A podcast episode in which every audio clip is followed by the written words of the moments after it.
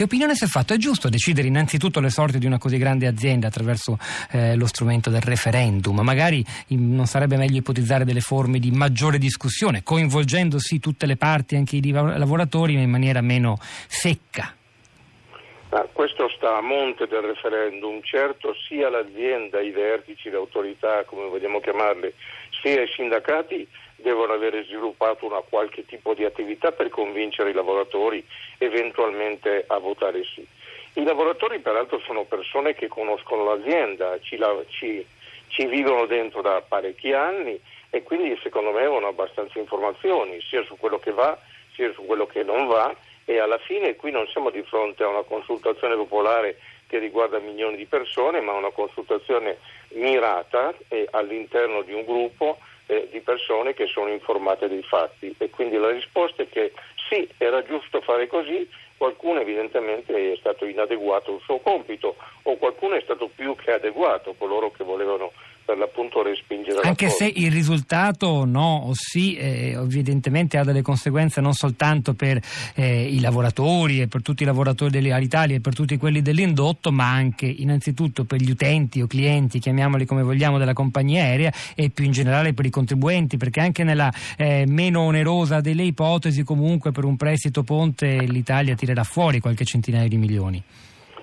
Eh, questo è verissimo, peraltro gli utenti hanno già tirato fuori un sacco di soldi. 7 miliardi e mezzo in 40 sì, Ma anche nel passato, quando c'è stato il momento di, in verità di vendere l'Alitalia all'Air France, eh, abbiamo dovuto metterci dei soldi tutti noi e quindi anche su, in questo caso eh, dire, entrambe le alternative hanno dei problemi diciamo così contabili. Eh, non possiamo fare a meno di ricordarci che come diceva il grande filosofo inglese, dirò così, Isaiah Berlin, non scegliamo mai tra un male e un bene, scegliamo fra due mali e scegliamo il male minore. I lavoratori dell'Italia hanno pensato che il male minore era respingere questo accordo, la maggioranza abbastanza cospicua di loro, perché l'accordo ottenuto non era, non era un bene, era qualcosa di peggiore rispetto a una situazione che loro credono, e qui si apre il discorso, possa essere rimediata attraverso cambiamenti significativi a quel tipo di accordo. Senta, se in questa vicenda, par di capire dunque lei non, non, non critica, anzi è, è, d'accordo col ricorso allo strumento referendario,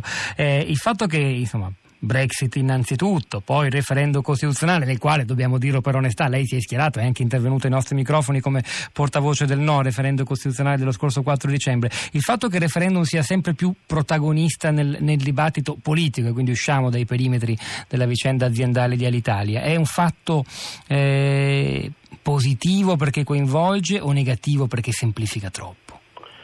Allora, io direi che è un fatto inevitabile. Dopodiché, perché inevitabile? Inevitabile perché siamo in una situazione di, di, democrazia di massa, non possiamo fare a meno di interpellare le masse e non possiamo fare a meno di pensare che c'è chi dice addirittura che dovremmo passare dalla democrazia rappresentativa alla democrazia diretta. Dopodiché entrambi i referendum che lei ha menzionato, sia quello sul, sulla pre- permanenza o no della Gran Bretagna nell'Europa, sia quello relativo alle, alle, alle riforme costituzionali, erano evitabili. Sono state chieste il primo da Cameron che pensava di vincere e quindi ottenere eh, maggiore dire, potere politico, di eh,